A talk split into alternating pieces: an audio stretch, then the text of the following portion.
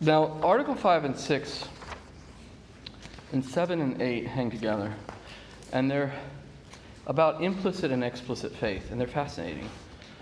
Um, we've already mentioned this concept a little bit. It's interesting that Aquinas starts actually with do you have to believe anything explicitly? So you, you need to believe things that are above nature. God's going to teach you things that take you beyond your own natural capacities. You need to believe some th- truths of, of the natural world that are probably hard to get to. He's going to teach you. Do you need to believe anything explicitly that goes beyond just the possibilities of nature? Oh, wait, do you have to have anything explicit that you believe? Um, and the answer is actually well, he goes to this passage in Hebrews 11 6. On the contrary, it's written, He who comes to God must believe that He is and is a rewarder of them that seek Him.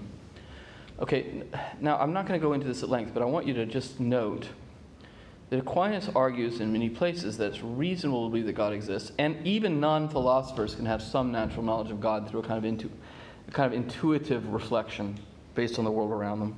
Children can pray to God reasonably. He also argues in the Summa Contra Gentiles, Book 3, that the philosopher or even this ordinary human being can have some natural knowledge of providence. Now, that doesn't mean of everything, like natural knowledge of like that God's saving the world through Christ, but that there's some kind of government. Daddy, why did Grandmama die?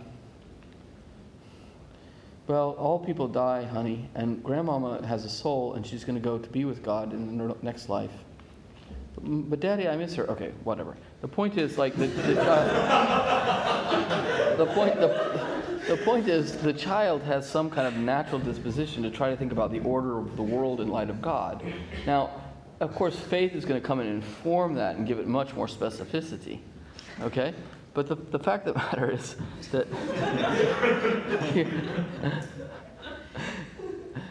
I wasn't dismissing the, the pastoral, the, pastoral grief of the six-year-old. I'm dismissing the infantile character of my own stupid example. So whatever was towards like my imagination, not towards people in grief. But I'm enjoying your thorough, your thorough. Uh, well, I suppose you're having a sort of moment of Dominican epiphany about the Dominicans. Anyway, the pastoral skill of the Dominican theologian. All right. So anyway.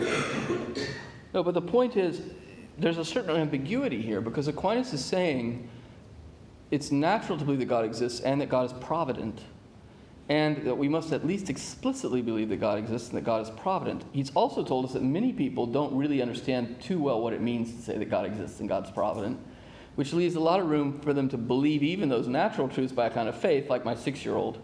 The six year old has some kind of intuitions that are reasonable and natural. But they're not like a sophisticated metaphysician, and they believe it mostly because people told them through religious traditions. Still, there's some kind of rational content to it. So, in other words, the point is supernatural faith can work in a very basic way through these kinds of reasonable structures of openness to something that's a little bit open ended in us, which is our natural knowledge of God and our natural knowledge of providence, but taking it beyond that into acts of deep trust in God. And that at least he thinks is minimal. Now, of course, you say, on the one hand, that seems very generous, isn't it? Maybe almost semi-Pelagian, or Pelagian, because you don't actually have to believe in Christ explicitly. Okay, that's one concern. Another concern, though, is isn't that too much? I mean, don't we hold that atheists could, in principle, possibly be saved, but you're saying they have to believe in God? Ah, it's another good objection. They're not really here, but they're, they're things that come up later in theology. Okay. Well, let's keep going. The precepts of the law, which man is bound to fulfill, concern acts of virtue, which are the means of attaining salvation. Now, an act of virtue, as stated above, depends on the relation of the habit to its object. Again, two things may be considered in the object of any virtue that which is the proper and direct object, and that which is accidental. Thus, it belongs properly to the object of fortitude to face the dangers of death and to charge at the foe with the danger of oneself for the sake of the common good, soldiering. But that he be armed, strike another with his sword, and so forth is directly, uh, indirectly reduced to the object of fortitude. Accordingly, just as a virtuous act is required for the fulfillment of a precept, so it's necessary that the virtuous act should terminate in its proper and direct object. But on the other hand, the fulfillment of the precept does not require that a virtuous act should terminate in those things which are accidental. You see where he's going? You have to believe God and believe in God. but all the details of what you believe in relation to God or about God could be things that could become explicit but aren't only held implicitly. So he says, we must therefore say that the direct object of faith is that where a man, that whereby a man is made one of the blessed, while the indirect and secondary object contains all, comprises all things delivered by God to us in Holy Writ. For example, that Abraham had two sons. So, as regards the primary points or articles of the faith, man is bound to believe them as he's bound to have faith. But as to the other points, he's not bound to believe them explicitly, but only implicitly, insofar as he's prepared to believe what's contained in the Holy Scriptures. Now, he actually, there is saying that the ordinary case is the, belie- is the baptized Catholic believer. And the, in the ordinary case, you say, what is the baptized Catholic believer bound to believe explicitly? The creed, the first principles of the science of theology, the things we confess in the creed.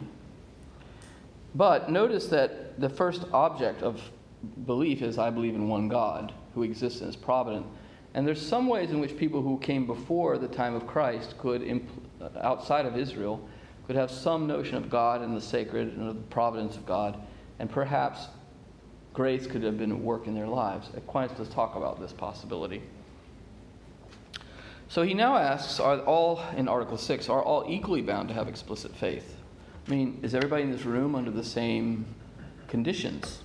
Or all people through time in the Catholic Church? Or all, are, are the people of ancient Israel under the same obligations as us? What about the people who came before the people from, or the people who've never heard of Christ, and so forth? I answer that the unfolding of matters of faith is the result of divine revelation, for matters of faith surpasses natural reason. Now, natural revelation reaches those of lower degrees through those who are over them in a certain order. To men, for example, through the angels, the lower angels through the higher. And in like manner, therefore, the unfolding of faith must needs reach men of lower degree to those of higher degree. So, men of higher degree, whose business it is to teach others, are under obligation to have fuller knowledge of matters of faith and to believe them more explicitly. So, for example, bishops have a much greater degree of responsibility for holding to the truth of the Catholic faith than lay people. But intellectuals have their own kind of responsibility to hold to the faith in a fairly explicit way if that's, you know, their, but I mean, in general though, bishops and priests have a very strong responsibility and take an oath of fidelity, and all religious generally.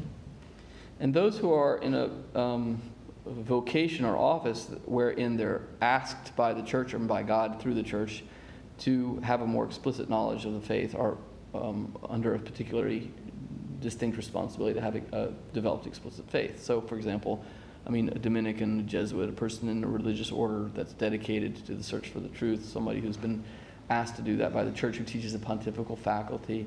You know, if somebody, if I teach stuff in a pontifical faculty of the Catholic Church that's wrong, I mean, it's a bigger deal than if somebody gets it wrong and is even, stubborn about it, who's a layperson who's never studied theology. Because the, there are some people designated to transmit the faith to others, more especially.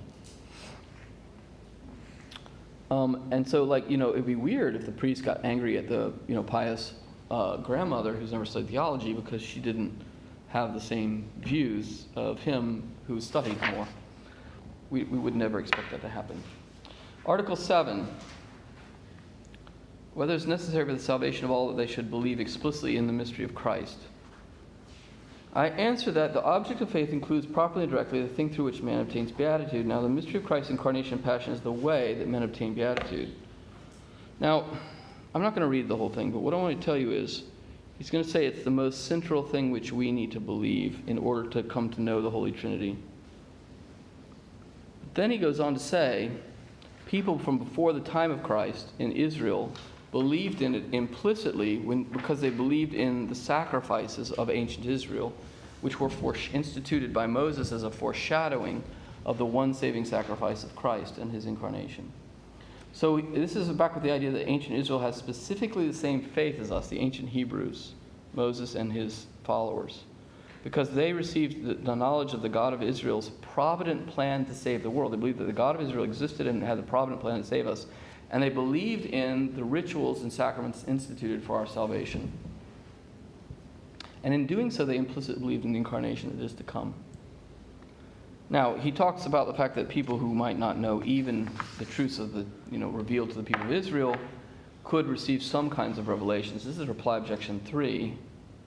And he gives example, a very contested example of the Sibyl, ancient Roman poem that might, might have been Christian, might not have been Christian, which seems to talk about an incarnation.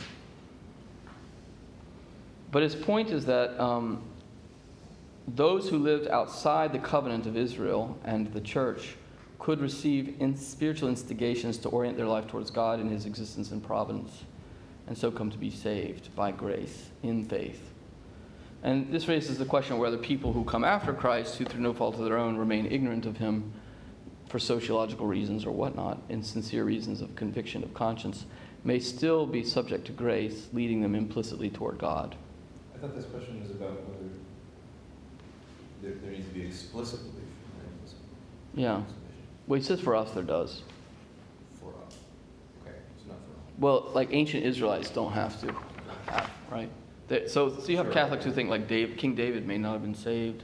Aquinas actually thinks King David did have explicit knowledge of the incarnation because he was a major prophet. He thinks Moses, David, Isaiah, these people foresaw the incarnation. So, uh, when you say that for us, explicit knowledge of mystery of Christ is necessary, who is us? Catholics? People who received the revelation overtly. Who And it's possible that Aquinas thinks everyone who's come after the time of Christ, although the church has since nuanced that because what we've realized is, I mean, a lot of things, I mean, the church uh, never really declared anything on this, but then you had the discovery of the New World and all the people in Africa and, and India and Asia, and Asia and also like, uh, especially South America who'd never had the opportunity to hear about Christ. So then they started saying, well, there are people who live now who haven't heard the gospel, and God's grace could be at work in them, like He was at work in the pagan peoples, the Gentile peoples before the coming of Christ. And so then there's a question of when might they have a, implicit faith? I mean, can supernatural faith be at work in them, despite the errors of the beliefs in their culture? This is an open question, and Could you unpack this very surprising line? He does, however, oh, read it ahead. Since man had no foreknowledge of this which was sin, he does, however, seem to have had foreknowledge of the incarnation of Christ from the fact that he said, Wherefore a man shall leave father and mother and shall cleave to his wife, of which the apostle says that this is a great sacrament in Christ the church, and it is incredible that the person is ignorant about the sacrament. let's hold that thought for tomorrow. It's a good question. I mean, the thing is, Aquinas, uh, we'll see tomorrow. Aquinas does think that God did not intend the incarnation, or it seems doesn't seem that God intended the incarnation as the final purpose of creation. So he became incarnate because of sin. But he does say he revealed it to Adam and Eve even before they fell, though he did not re- reveal them the motive. So they knew that the, the incarnation was coming, but they didn't know it was coming because of their own sin. Right. And it raises interesting questions. And they, they knew because Oh, he thinks He they received revelation. He thinks Adam and Eve received revelation in the garden. Uh, I think I was because I thought he was saying that somehow the institution of marriage, which is natural, already conveys that there will be an incarnation. Yeah, he thinks it was supernatural in the garden. Ma- the, na- the nature was, it was already kind of like a sacrament for Adam and Eve. Yeah. What's the relationship between the sacrament of marriage and incarnation? Um, I, I guess in, in this text. the sacrament, well, in the church's teaching, the sacrament of marriage is a symbol of the union of Christ and his bride. And it conveys the grace to the couple to live in the love of Christ for his church, to love each other in Christ, and to be a living image of Christ in the church. And this was already present in Eden, according to Aquinas. Is it necessary for salvation to believe explicitly in the Trinity? Well, he gives you a very simple answer. I answer that it is impossible to believe explicitly in the mystery of Christ without faith in the Trinity, since the mystery of Christ includes that the Son of God took flesh, and that he renewed the world through the grace of his Holy Spirit, and again, that he was conceived by the Holy Spirit.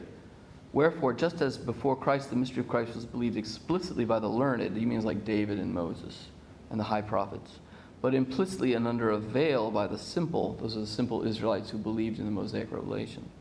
So too it was with the mystery of the Trinity, and consequently, when once, once grace had been revealed, all were bound to explicit faith in the mystery of the Trinity, that's say Christians. And all who are born again in Christ have this bestowed on them by the invocation of the Trinity. Notice again, we go, there's basically three core ideas. God, the one God exists. We must believe in God and His providence. God has become man in Christ, and God has revealed to us the Holy Trinity. I can see that there was much discussion in that time. What's the minimum to get saved, as there is in our time.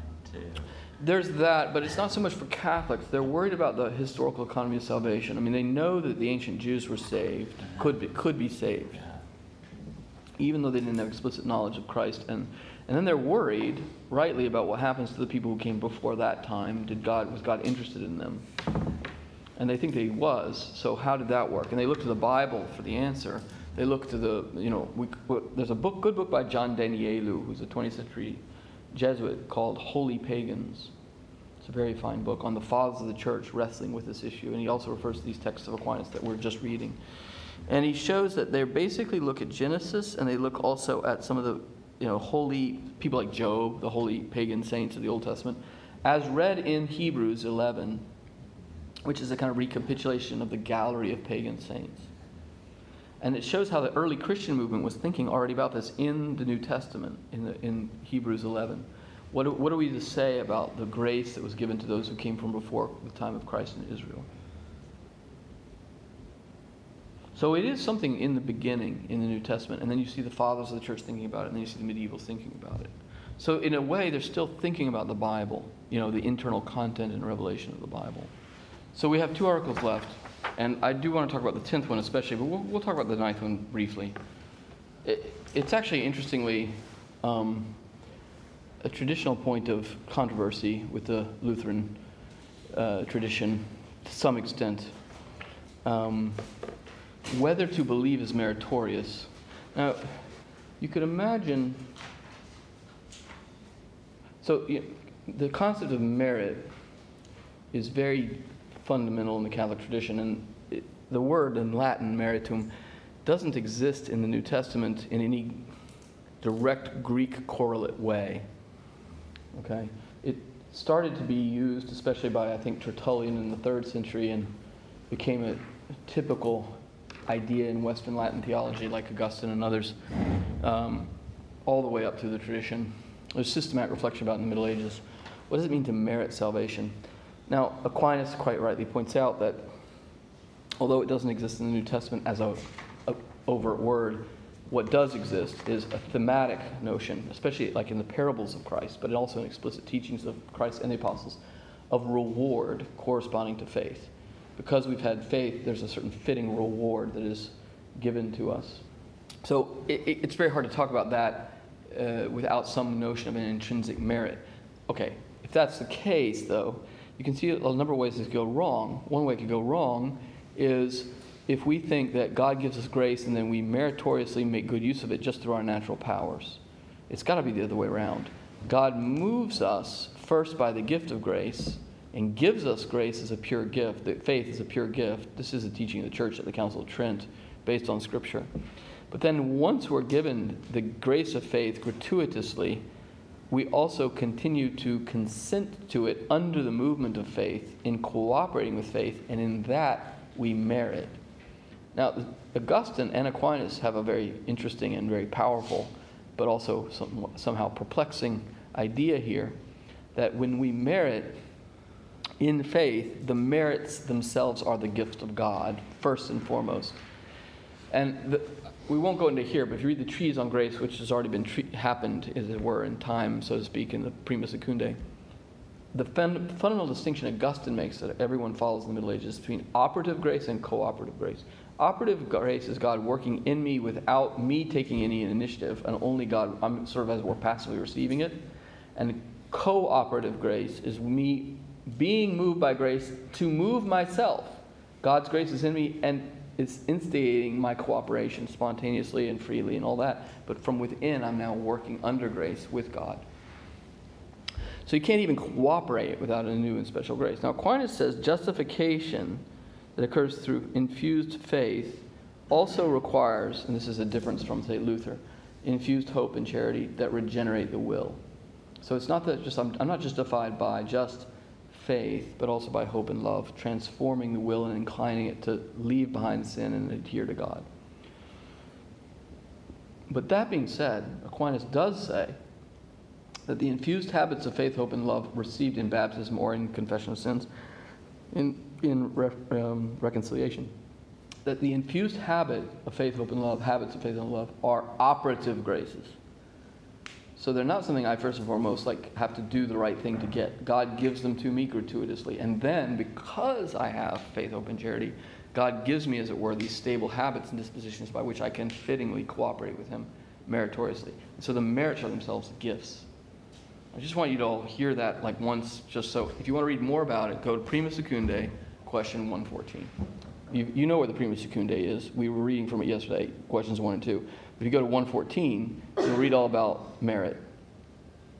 If you go to 112 in the Prima Secundae, you'll read about justification. And so you can get your, uh, no, it's in, no, question 113. Huh? Justification, Justification is 113. not one oh nine. No, 109 is the necessity of grace. 110 is the essence of grace. 111 is the division of grace. 112 is the cause of grace. 113 is justification by grace. And 114 is the merits. I just I taught it many times, that's all. Anyway. Okay, Article 10. Oh, sorry, let's just read quickly Article 9. Um, our actions are meritorious insofar as they proceed from the free will moved with grace by God. Therefore, every human act proceeding from the free will, if it is referred to God, can be meritorious.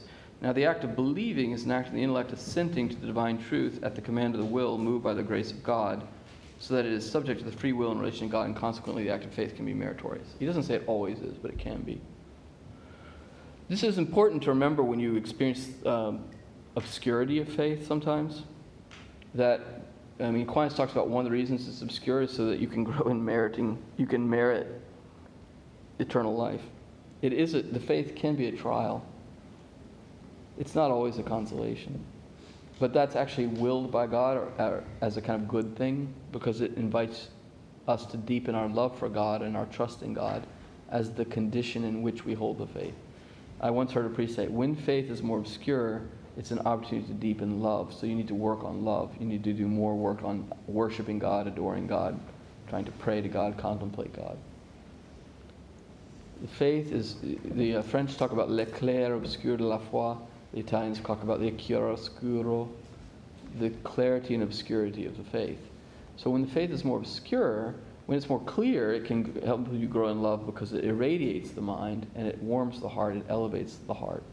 But when it's more obscure, it invites you to a more voluntaristic form of love. I will to believe. I want to be faithful. I want to be close to God. And so your prayer takes on a different shape. Now, you can go through both these states in one day often, but the point is, um, it's, it's like, it's kind of analogous, a visual image to the sun and the rain, the sun and the clouds and the rain. You know, there's times when the, the sunlight of faith shines and warms the whole heart and elevates our prayer, and there's times when there's the cloud cover and you, you believe there is a sun, but all you really do is you feel the darkness or the cold, and you have to kind of soldier on and walk through the rain but it's you're, you're, you're loving God, and it's meritorious. Article 10 is a great article for theologians and intellectuals more generally, Catholic intellectuals. Whether reasons in support of what we believe lessen the merit of faith. Now, you know, there could be the objection, well, of course they would, because like simple, we should just have simple faith. God is simple, be simple yourself. Turn your heart toward God, love Him, and believe what He revealed. Okay? On the contrary, it's written, being, being Peter, First Peter says, be ready always to satisfy everyone that asks you a reason that faith, hope, and love are in you. For that faith, hope, and love which are in you. Now, the apostle would not give this advice if it would imply a diminution of the merit of faith. So it does not diminish the merit of faith. Basically, he's going to argue here for the, the, the good um, grounds for a studious faith a faith that, where you believe, but in belief you seek understanding. And that that's meritorious because that actually means you love God more than if you just, ah, I believe, you know, I don't need to think about it. No, I love God so much, I think about it a lot. I think about who God is, and I think about how to communicate the truth about God to others. I answer that as stated above, the act of faith can be meritorious insofar as the subject of the will not only as to the use, but also as it is subject to the will, not only as to the use, but also to the assent. Now, human reason in now human reason in support of what we believe may stand in a twofold relation to the will of the believer. First is preceding the act of the will. For example, when a man either has not the will nor prompt will to believe unless he be moved by human reasons. And in this way, human reason diminishes the merit of faith. Now, that's a certain kind of apologetics. Not all apologetics, but certain kind of apologetics is I'll believe when I think the reasons are sound enough. All right, well, let me give you some sound reasons. Uh, okay, fine. Yeah, it's probably, yeah, it's probably better I go to Mass. I mean, on the whole, I can take the wager that it's true, given that you've given me some good apologetic arguments. Right? So that's not good. That's like you're not believing really. You're, you're believing to the extent that it seems to pla- your, that your reason seems placated by a moment with regards to the things that you're worried about. You might be worried about something else tomorrow or something else the day after. In this sense, it's been said above that in moral virtues, a passion which precedes choice makes the virtuous act less praiseworthy. For just as a man ought to perform acts of moral virtue on account of the judgment of his reason, not on account of a passion, so ought he to believe matters of faith, not account on the human reason, but on account of his divine authority. You know, you really ought to be just in this case because it could probably lead you to a better relationship with that person and maybe a, a job promotion. Yeah, you're right, it probably should be just. Those are bad motives. You should be just because it's the reasonable thing to do. Second, human reasons may be consequent to the will of the believer. For when a man's will is ready to believe he loves the truth he believes, he thinks out and takes to heart whatever reasons he can find in support thereof. But in this way, human reason does not exclude the merit of faith, but is a sign of greater merit. There's the key line. It's a sign of greater merit. Because the person loves the truth about God revealed, they seek to understand it, to reason about it, and to explain it, and to explain it to others. Thus, again, in moral virtues, a consequent passion is the sign of a more prompt will. Like the guy who's passionate about justice, it's the reasonable thing to do, and he's passionate about it. So he's not just moved by a whimsical passion to be just, he's just and he's passionate about being just. So I'm not moved just by an apologetic whim. I guess I should go to Mass because my roommate last night gave me the best argument I've ever heard for the idea that there is objective morality, but I'm not really sure. Yeah, maybe, I guess. Two, like, I believe the faith, and now I need to think about the reasons I can give to people for why they should believe there's an objective morality. So it means there's a special kind of actual. It, it, look, there's lots of ways to have a deeply meritorious faith. I mean, the person who shows courage in battle, the soldier who's also a Christian soldier and has a you know believes that this just war here really does have to be undertaken, and they find themselves in that fight, and they and they, they convey their life to Christ before going into battle. They, they can merit faith, hope, and, and faith, hope, and love in a way that the intellectual Catholic sitting in the library can't. Or the person who consecrates their life, body and soul to God in consecrated virginity. Or the person who um, works assiduously in corporeal works of mercy.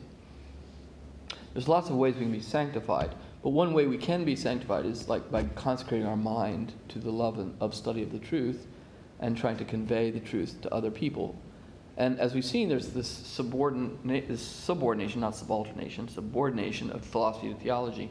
So uh, a person can do this in theology, but also through philosophy. Or a person can do this in philosophy, really treating topics in philosophy that, in the ways that pertain to the study of the philosophical subject matter without, as it were, advancing the issue apologetically, always in view of theology, but also showing in reasonable ways how philosophical realism opens our minds to the possibility of divine revelation and possible cooperation with divine revelation. So there's a, such a thing as a kind of vocation of the Catholic or Christian philosopher, just as there's a vocation of the Christian theologian. They're very different, but they're compatible, in fact, deeply interrelated. And they can both be ways that people who studiously seek to show the truth of the faith consecrate their minds to God by either pursuing and expressing pursuing and communicating theological wisdom or pursuing and communicating philosophical wisdom.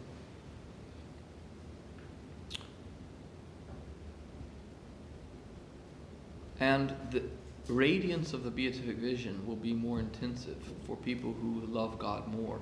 When Aquinas asks, what is it that commands the intensity of the beatific vision for each human being in the world to come? He says it's the intensity of their love for God. And this is because faith and hope are in an imperfect state, but our love actually attains to God in all He is now.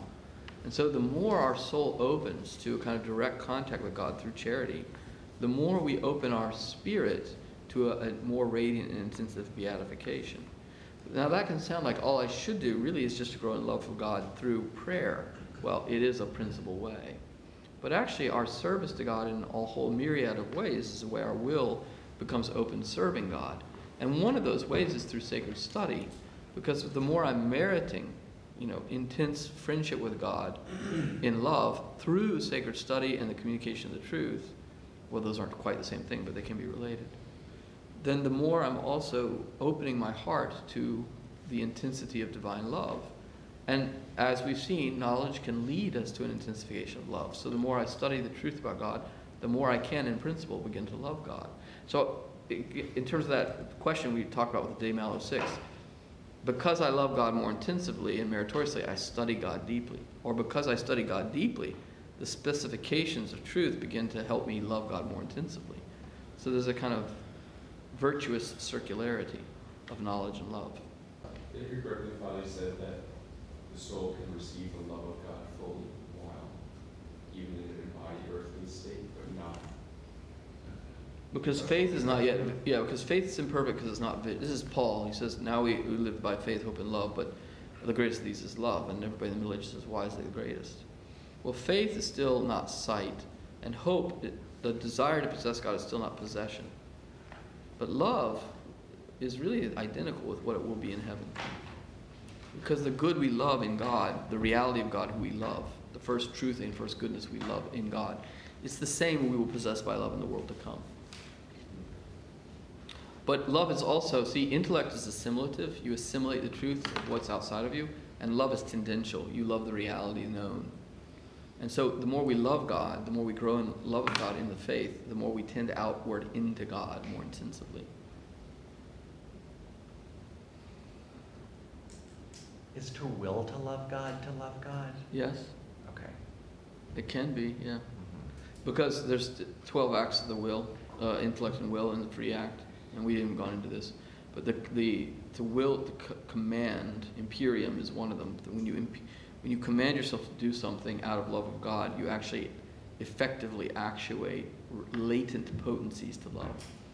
And sometimes it's a way of moving ourselves towards God with independence from, we might say, our psychological state of um, our passions, our imagination. Because we get clogged down in like uh, all the possibles, or the prudential possibles, or the imaginative, or the you know fears and other emotions, or acedia and fatigue. And we have to just command ourselves to go do something for God.